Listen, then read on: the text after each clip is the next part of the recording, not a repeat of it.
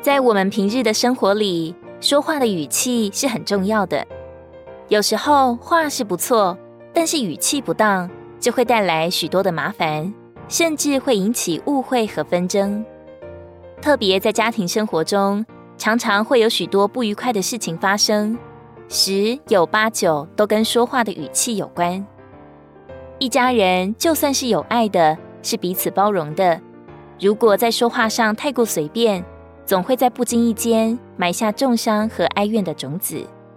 甚至连关心别人的话，如果说得太猛，说得太急，说得太啰嗦，也是不合宜的。就像圣经中说，不可用山羊羔母的奶煮山羊羔。奶本是香甜的，本是用来滋养的，如果用得太过火烈，就会适得其反。父母和孩子之间也是这样。世上有哪个父母不疼爱自己的孩子？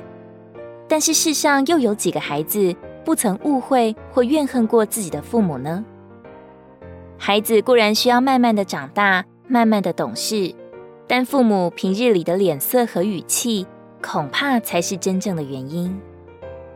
有太多的父母因为对孩子的期望太高，爱子女的心太切，就会恨铁不成钢，于是劝慰变成了责骂，慈声变成了叫嚷。这对孩子是很不好的事，也只会令孩子的情形越来越糟糕，与父母的感情越过越疏远。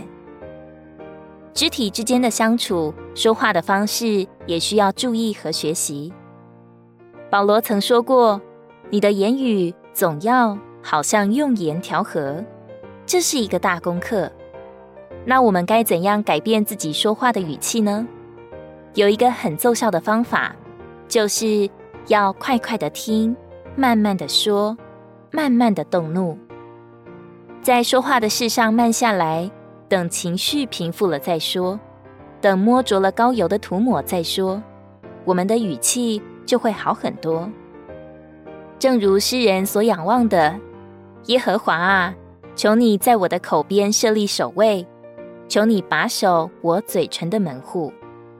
我们也应该凭着意志约束自己的舌头，毕竟在没有把握的时候，寡言少语总是稳妥的。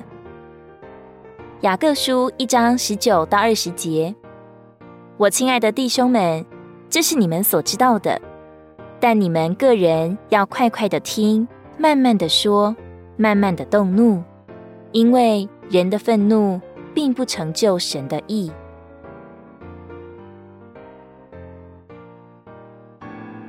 如果你喜欢我们的影片，欢迎在下方留言、按赞，并将影片分享出去哦。天天取用活水库，让你生活不虚度。我们下次见。